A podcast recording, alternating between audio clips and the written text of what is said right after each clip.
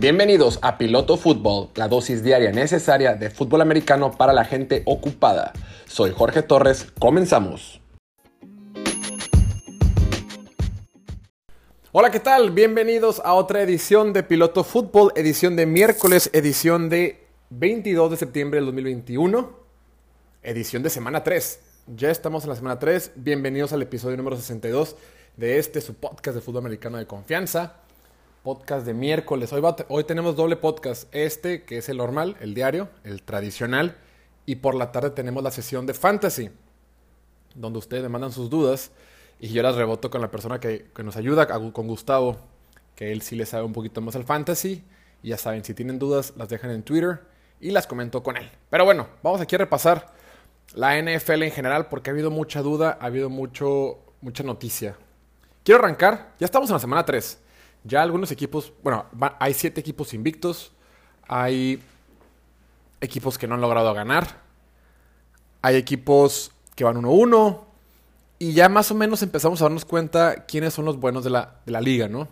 Eh, quiénes sí vienen en serio, quiénes nos tienen bien confundidos, porque hay equipos que nos tienen bien confundidos como Arizona, ¿no? Eh, Minnesota, este... Eh, Saints, nos tiene confundidos. Green Bay nos tiene confundidos. Bueno, a mí no. San Francisco me tiene un poquito confundido. En fin, Dallas. Entonces, ya vamos a agarrar un poquito de ritmo. Mañana inicia la semana 3. Mañana inicia la semana 3 con el partido de Carolina contra Houston. Un partido, y con eso quiero arrancar, con quiero arrancar el día de hoy. Es un partido donde, obviamente, el equipo de Carolina es favorito, aunque jueguen en Houston. Carolina va a jugar de visita. Juegan en el Energy Stadium en la ciudad de Houston.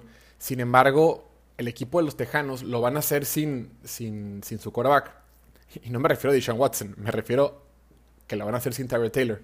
O sea, van por su tercer quarterback, que es el novato Davis Mills, el novato de la Universidad de Stanford, el novato que seleccionaron este año en el draft en la tercera ronda. Entonces, justo ayer me di la tarea de ver varios partidos que no había alcanzado a ver completos el fin de semana. Ay, ay. y aprendí muchas cosas. Antes, a, mí por lo general me choca cuando, bueno, yo le voy a los, ya lo he comentado, no le voy a darles. Eh, para bien o para mal, pues ahí le vamos y ni modo, ¿no? Nadie es perfecto, es lo que hay. ni, comentes al, respecto porque pues no, pasa nada, cada quien... Bueno, el punto es que sí, me tocaba escuchar a muchos analistas cuando opinaban de, de Dallas, así, sin ver los partidos, solo viendo porque no, te das cuenta cuando alguien no ve los partidos porque físicamente es imposible ver todos los partidos. Son 16 partidos a la semana. Y te ponen 14 en un mismo día. Y te ponen 10 en, 5 en la misma hora. Pues físicamente no te da. Por más que tengas Red Zone, por más que tengas YouTube, no te da. Entonces, pues no puedes ver todos. Y analizar un juego o criticar un juego, y no lo puedes hacer solo viendo highlights, solo viendo las mejores jugadas, solo viendo los touchdowns, porque va mucho más allá, ¿no? Entonces, luego, luego te das cuenta cuando alguien opina sin haber visto el partido. Ojo, se vale opinar de manera general, pero hacer como declaraciones muy fuertes cuando ni siquiera ve los partidos completos, a mí se me hace un poquito irresponsable, pues porque, pues para eso estás, ¿no? El punto es, hablando de Houston y Carolina, justo el día de ayer me aventé completos tres partidos. Vi completo el de mm, cuatro partidos. Ay. Empecé con el de Rams contra Colts. Luego vi el de Houston contra Browns, luego vi Panteras contra Nueva Orleans y luego vi Denver contra Broncos. Fueron cuatro. Denver contra Broncos, no, Denver contra Broncos. Jacksonville contra Broncos. Ese no lo terminé de ver, solo vi la mitad. Ya era muy tarde, medio sueño. El punto es que aprendí varias cosas que, bueno, muchas las confirmé. Por ejemplo, de entrada, para el partido de mañana, va Carolina contra Houston. Este equipo de Carolina Llevan dos partidos que lo hacen bastante bien. Y sí, tú me podrás decir que el equipo de Carolina la semana 1 jugó contra Jets y Jets no trae nada, ok. Y la semana 2 jugó contra Saints, que Saints tuvo suerte contra Green Bay, ok. Bueno, el día de mañana que vayan contra, contra Houston le van a ganar. Y le van a ganar porque tiene una muy buena defensiva. Es una defensiva súper completa, súper talentosa y además es joven. Puede tener algo de inexperiencia, pero tienen buenos jugadores en todas las líneas en todas las líneas. Entonces me gusta lo que, lo que hizo Carolina, me gusta cómo controló el juego, principalmente la línea defensiva de Carolina estuvo dominando a la línea ofensiva de Nueva Orleans. Y la línea ofensiva de Nueva Orleans, déjame decirte que es de las mejores de la liga, al menos en papel. Y ya sé que lo hicieron sin su. Sin, sin Eric McCoy, sin, sin, titulares de la línea, pero este, aún así tienen piezas. Y en la NFL, en la NFL a la fregada las lesiones, ¿eh? No puedes quejarte de que, ay, es que mi equipo está lesionado, güey. A todo mundo le pasa, le pasó a San Francisco el año pasado, le pasa a todo mundo. Y nadie va a sentir lástima por ti. Es o puedes competir o no puedes competir. Entonces, si eres Saints, bien padre, le ganaste, le ganaste a Green Bay. Y Green Bay tiene lesiones y nadie dijo nada. Todos dijeron, ni modo, les metieron una paliza. Ahora contra, contra Carolina, simplemente el equipo de Panteras, el equipo de Matt Rule, fue mejor. Ahora, en cuanto al equipo de Houston, me tocó ver el partido contra Cleveland. Y yo Cleveland insisto que es de los mejores equipos de la NFL. Me llamó la atención porque Houston en la primera mitad compitió. Y no solo porque quedaron 14-14, es cómo lo hicieron. Houston cometió errores, pues cometió el error en la, en la patada, que patea Cleveland, despeja, y el de Houston se le cae la pelota. No me acuerdo quién es el receptor, el regresador de patada. Aún así, y que ahí les anotaron de 7, el equipo de Houston en la defensiva jugó bien. Aguantó. Aguantó hasta donde se puede, porque Cleveland es súper poderoso. Tyrell Taylor lo estaba haciendo bien. Eh, tomó decisiones bien, anotó corriendo, anotó de pase. Estaba jugando sensato, a gusto, con tiempo en la línea. No le estaban llegando a Tyrell Taylor, sí le llegaron, pero no, o sea, no. Tú dirías, oye, con Jadavion Clowney y con, y con Miles Garrett le van a estar llegando todo el santo día a Houston. Y no, la verdad que no. Lo que vi ayer de, lo que vi ayer de Houston me gustó, sin embargo, en la primera mitad. En la segunda mitad, pues la realidad fue otra. La realidad fue otra porque entró el coreback novato Davis Mills, ya lo comentamos, y él sí, de plano, pues sí se ve que le falta. Es normal, es novato. Si a los corebacks como Zach Wilson y Trevor Lawrence, eh, Mac Jones, de repente vemos que les falta, este, este cuate Davis Mills está menos preparado para entrar a la NFL. Por algo se fue hasta la tercera ronda.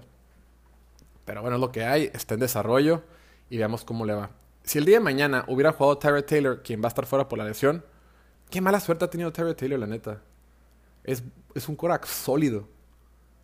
Es una buena versión de un Teddy Bridgewater con el que puedes ganar. Es una buena versión de un Kirk Cousins o un Kirk Cousins en sus mejores días. Más bien, es un Kirk Cousins consistente. Poquito más atlético, porque no es tan atlético. Pero bueno, dado que mañana no va a estar y va a ser semana corta y Davis, Davis Mills va a tener que prepararse en dos días contra Carolina, no veo por dónde. Esta defensiva de Carolina lo va a confundir, lo va a hacer, lo va a hacer pedazos al Davis Mills y va a ganar cómodamente Carolina. Entonces, eso por un lado. Eso aprendimos el día de ayer. Pobre Davis Mills porque sí es talentoso. Ya lo he comentado, tuvo pocos inicios en la universidad, estuvo lesionado. Eh, cuando salía de preparatoria fue un super prospecto. Davis Mills, el quarterback de Houston, fue un gran prospecto para Stanford, solo que tuvo lesiones y jugó muy poco. Pero lo que jugó, eh, a los scouts de la NFL les gustó lo suficiente como para ponerlo, como para pues seleccionarlo. Muchos hablaban de que lo pueden seleccionar en la segunda ronda, se fue en la tercera con Houston. Entonces, bien, bien por ellos. Sin embargo, mañana yo creo que se lo lleva Carolina. Mañana en el podcast de, mañana temprano vamos a analizarlo un poquito más, pero en general esa es mi eh, percepción. Y, empecé con ellos porque quiero hablar de las lesiones. Otra lesión, y, por Tyler Taylor, ¿no? que está lesionado. Otra lesión donde vamos a ver cambios de coreback es, ya sé, tú lo sabes, yo lo sé, todos sabemos, es la de Justin Fields. Andy Dalton está fuera. Hoy dijeron que no es la rodilla. Hoy dijeron que no va a ser tan grave la lesión del quarterback de Chicago, Andy Dalton. Sin embargo, va a entrar Justin Fields. Va a hacer su debut contra Cleveland. A su máquina. Cleveland tiene buen, insisto, tiene buen equipo, tiene buena defensiva. Me preocupa cómo van a estar los tackles contra Miles Garrett y Jadavion Clowney. ¿Cómo le van a aguantar esos tackles de Chicago? Que han sido, que han sido eh, la mayor preocupación del equipo. Ahora, las debilidades de Chicago son su línea ofensiva y sus corners. Entonces, tiene bajas, tiene, tiene bajas Cleveland en los corners. Entonces creo que van a estar un poquito más parejos. Cleveland va a salir a correr el balón.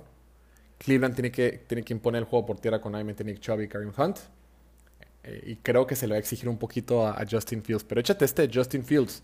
O sea, vas contra un, unos super backs defensivos. Vas contra eh, Denzel Ward, Greg Newsom, John Johnson, eh, Grant Delpit, Greedy Williams. Está, está, está, está rudo. Está rudo ver cómo le va. Mucho talento, mucho talento de primera ronda eh, contra lo que se enfrenta. Y talento comprobado en la NFL. Vamos a ver si le dan tiempo. Va a estar complicado. Va a estar complicado. Va a tener que aprender, pero ni modo. Es lo que hay. En el podcast que hicimos en la previa, si eres fiel seguidor de este contenido, o, si, bueno, hicimos una previa para todos los partidos del domingo, o de la semana 2, pero en el de, puntualmente en el de Chicago, yo hablaba de que si a Andy Dalton se le podría complicar, muy probablemente veríamos a Justin Fields iniciar para la semana 3 o la semana 4. o sea, y si se cumplió, sí iba a iniciar en la semana 3, pero pues no por los motivos correctos, porque Andy Dalton estaba jugando bien contra Cincinnati el partido pasado. Lástima lo de la lesión. Y bueno, Justin Fields el debut como titular mmm, contra un equipo duro de Cleveland. ¿Dónde juegan? ¿Juegan, en Cleveland o juegan en.? Vamos a checar. Juegan en Cleveland. Otra vez repiten, juegan en Cleveland. Va a estar duro. Va a estar duro para, para Justin Fields. Va a batallar. Lo van a, lo van a querer engañar mucho también. Entonces lo van a querer este, confundir esa defensiva y a ver cómo le va. Y otro cambio que hubo de quarterback quiero tocar es el de Tua Tagovailoa. El Korak de Miami sufrió una lesión de costilla el fin de semana contra Buffalo en la tremenda patiza que metió Buffalo y va a entrar Jacoby Brissett. Se le está complicando la cosa a Miami. Un equipo que viene bien en papel, que tiene mucho talento, que tiene buenos jugadores. Este fin de semana se enfrenta a Las Vegas y Las Vegas es de los equipos que está en ritmo. No me atrevo a poner todavía al equipo de Las Vegas como los mejores de la liga porque eh, creo que contra Baltimore obviamente lo hicieron bien pero no me gusta cómo están ganando. Se me hace que es este... No pueden correr el balón. Todavía hay dudas. Con No, hay muchas... Con certeza te digo que la línea ofensiva no está bien. Entonces, a Pittsburgh le ganaron, pero Pittsburgh fue inoperante. Pittsburgh no puede mover el balón. Ojo, y respetos porque esa defensiva de Pittsburgh pues es de, es de verdad, ¿no? Aunque tuvo bajas, lo que sea, fue un buen ha tenido dos buenos triunfos. Solo que me preocupa todavía Raiders y no lo quiero poner como los mejores equipos porque no tiene buena línea ofensiva y porque el juego por tierra no lo han podido establecer en ninguno de los dos partidos. Y ahora que estuvo lesionado Josh Jacobs, menos lo hicieron con Peyton Barber y con Kenyan Drake el partido pasado. Entonces, vamos a ver. Ahora, contra Miami yo creo que son favoritos. Miami sin Tua, yo no veo por dónde la van a hacer ellos. Y Juan en Las Vegas. Va a estar bueno. Es de los partidos que más tengo interés en ver creo que se lo va a llevar Raiders. Se lo debe llevar Raiders. Pero luego estos Raiders te sorprenden, ¿no? Raiders el año pasado le andaba ganando a Kansas City, luego de repente tiene buenos partidos emocionantes, le ganó, le ganó a Orleans, pero luego de repente pierde contra, contra Jets y tiene partidos espantosos contra Denver y cosas así. Entonces, no hay que emocionarse mucho, pero debe ganar Las Vegas. Vamos a ver si pueden ser consistentes. Y un equipo, repito, que con muchas dudas, con, mala línea ofensiva, con poco juego por tierra, con una defensiva Ahí sí, en la defensiva sí había dudas. Aunque se trajeron a Ghost Bradley, que lo ha hecho bien hasta ahorita. Eh, vamos viendo, vamos viendo cómo sale. Y otro tema que quería ver de otro partido que vi el día de ayer. El día de ayer me, aventé el partido completo de los Rams contra Colts. Eh, y me sentí muy tranquilo. Me sentí muy tranquilo porque yo todo, la, todo el verano estuve hablando de que no, Colts tiene muy buen roster, tiene muy buena línea ofensiva y tiene mucho talento en la defensiva. Y si es verdad. Si es verdad, y quien me diga lo contrario, no está viendo los partidos. ¡Ja! No, te creas. Sí, sí tienen buen equipo. hay mucho joven en la defensiva. Sí les falta experiencia. No están jugando bien. Aunque tengan talento, no están jugando bien en la defensiva. Sin embargo, aguantaron. Le aguantaron a Rams. Y Rams tiene muy, muy buen equipo. Rams es de los... Es más, antes de... Un adelanto. Rams le va a ganar a Tampa Bay este fin de semana. Lo escuchaste bien. Rams le va a ganar a Tampa ese fin de semana. Creo. No, no le metas dinero ni nada. O si quieres sí, pero ya es bronca tuya. Ay, piloto, tú dijiste que le metiéramos a Rams. No, es cierto. Tú haz lo que quieras con tu dinero. Eh, pero me, da la impresión que este juego se le lleva a Rams. Y el viernes que haga mis picks, te voy a explicar por qué. Pero el punto es, Carson Wentz la pasó mal. La verdad es que Carson Wentz hizo más de lo que, lo que la gente de lo esperado. Si tú te quedas con las puras jugadas importantes con los highlights del partido de, Carson Wentz, vas a pensar que te vas a llevar una impresión equivocada. Vas a pensar que Carson Wentz jugó mal. No jugó espectacular, no jugó como Salón de la Fama, pero no lo hizo mal. Le, estuvieron presionando.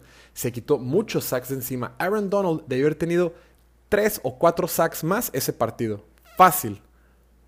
Fue porque Carson Wentz alcanzó a reaccionar. Conectó buenos pases. De repente tiene unos pases. De repente tiene unos pases al corredor de cuatro yardas y los vuela. Es increíble cómo la riega a veces Carson Wentz. Y es lo frustrante.